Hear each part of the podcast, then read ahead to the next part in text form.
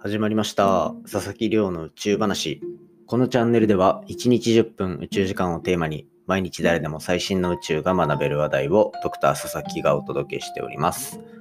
ということで今日の本題紹介するんですが今日の本題は中秋の名月っていう話題でいきたいと思います。で、これ皆さん多分ご存知かなと思うんですが、今日はちょっと最新の研究の話っていうよりは、皆さんが夜空を見上げて楽しむことができる、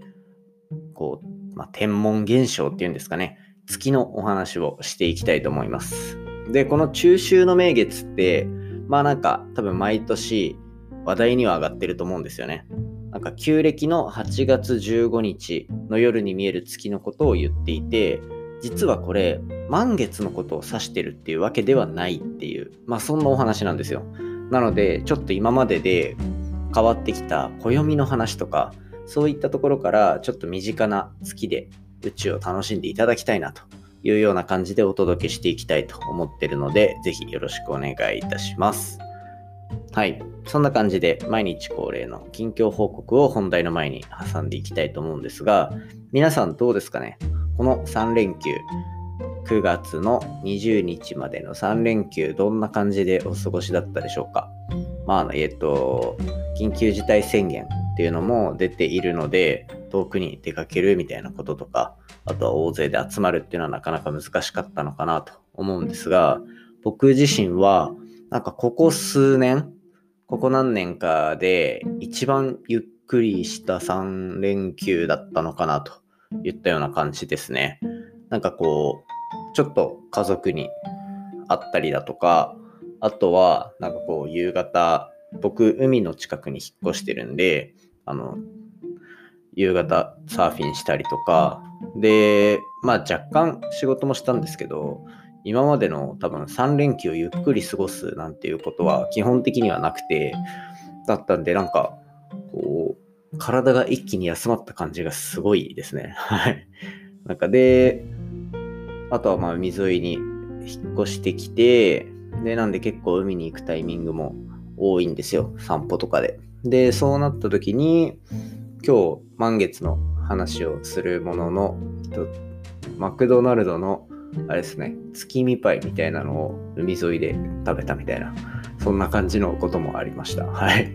そんな感じで、こう、数年間で本当にゆっくりできた3連休だったなと。で、世間一般的にはなんか、シルバーウィークとかっていうらしいので、きっと、ずっとお休み ?1 週間ぐらい丸々お休みっていう方ももしかしたらいるのかなと思うので、そういった方はぜひあの体調に気をつけながらゆっくりしていただければなと思っております。で、僕はずっと研究やってて、正直ゴールデンウィークもシルバーウィークもなんかゆっくり過ごした記憶が本当になくて、っていうのも、特にゴールデンウィークとかは、あの、なんか大学院生とか特にそうなんですけど、それの直後にあるなんか申請書とかが結構多くてですね。で、それの申請書にものすごい時間を取られるので、まあゴールデンウィークは返上っていうような雰囲気があったりとか、で、ま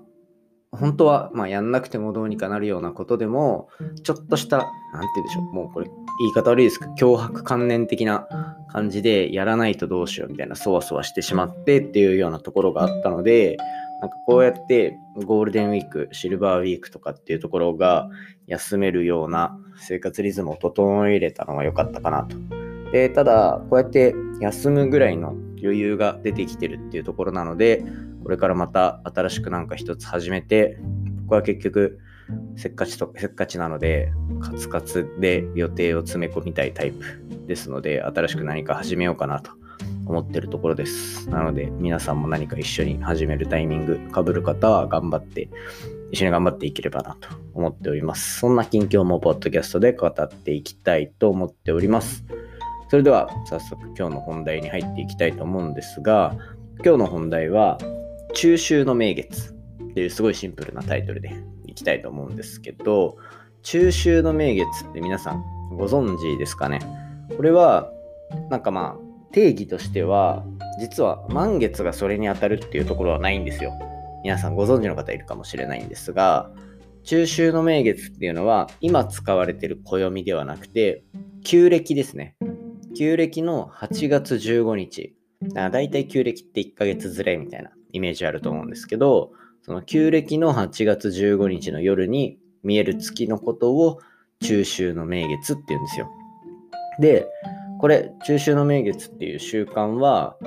平安時代に中国から伝わってきたっていうふうに言われていて、農業の行事と結構結びつくことが多くて、芋名月なんていうふうに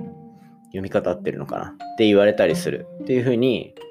言われてます。で、さっきも話したみたいに、実は僕の中で結構今回衝撃だったのが、中秋の名月って僕ずっと満月のことだと思ってたんですよ。この9月のタイミングで来る満月のことを中秋の名月って言うんだろうなっていうなんか宇宙の研究しててそんなことも知らないのかっていう感じだと思うんですけど僕は結構そういうの結構疎くてなんか知らなくてで今回初めて知ったので紹介するとで満月っていうのはまあ本当に月の満ち欠けのタイミングなのでこれ実は綺麗に同じ周期で例えば15日15夜とか言うと思うんですけど15日とかで回っているっていうわけではなくて満月になるタイミングっていうのは月と地球と太陽のこの位置関係によって決まるのでプラスしてこう月の月っていうのは地球の周りをきれいにまん丸で回転しているわけじゃなくてちょっと楕円形で回転しているんですね。なので、そんなようなズレがいくつか生じるので、実際に満月になるまでの時間、この真っ暗な時から満月になるまでの時間っていうのが、13.9日から15.6日っていう感じで結構ずれるんですよ。なので、そこのズレっていうのがあったりするから、あの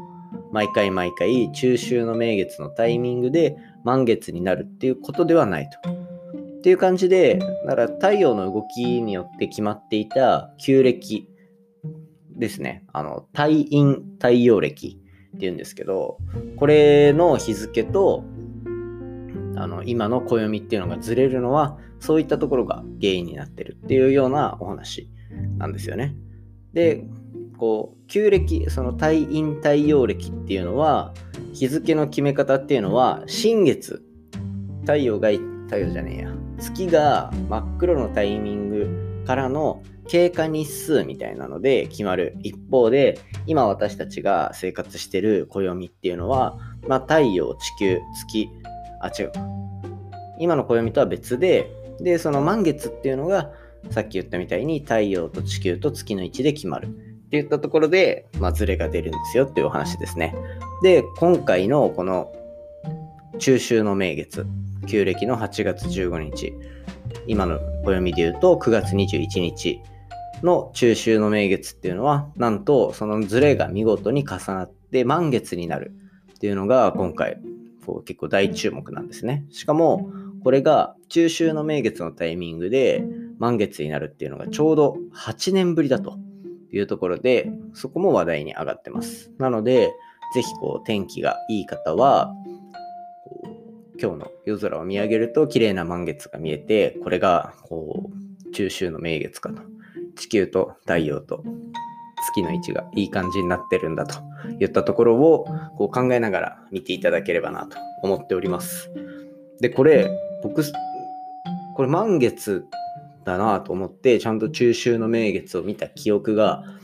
本当に多分ちょうど8年前にあって、その日は、あの友達とサーフィンをしてましたね。丸一日朝からサーフィンをして、千葉でサーフィンして、あの、竜宮城のお風呂に行って、で、帰ってきて、友達ん家の屋上で、えっと、その満月を見ながら、なんか秋限定のビールを飲んだ記憶があります。はい。まあ、そんな感じなので、結構面白いタイミングだったなと思いつつ、そんな思い出を思い出しながら、あの、中秋の名月の話しておりました。なので、ぜひ、今回の満月って言ったところで、なんか皆さんも思い出残していただいて、ですね、えっと、次の満月のタイミングで今日を思い出せればいいのかななんていうふうに、ちょっとロマンチックな話で締めていきたいと思っております。ということで、今日は8年ぶりに満月のタイミングと重なる中秋の名月についてのお話でした。今回の話も面白いなと思ったら、お手元のポッドキャストアプリでフォロー、サブスクライブよろしくお願いいたします。番組の感想や宇宙に関する質問については、Twitter で募集しております。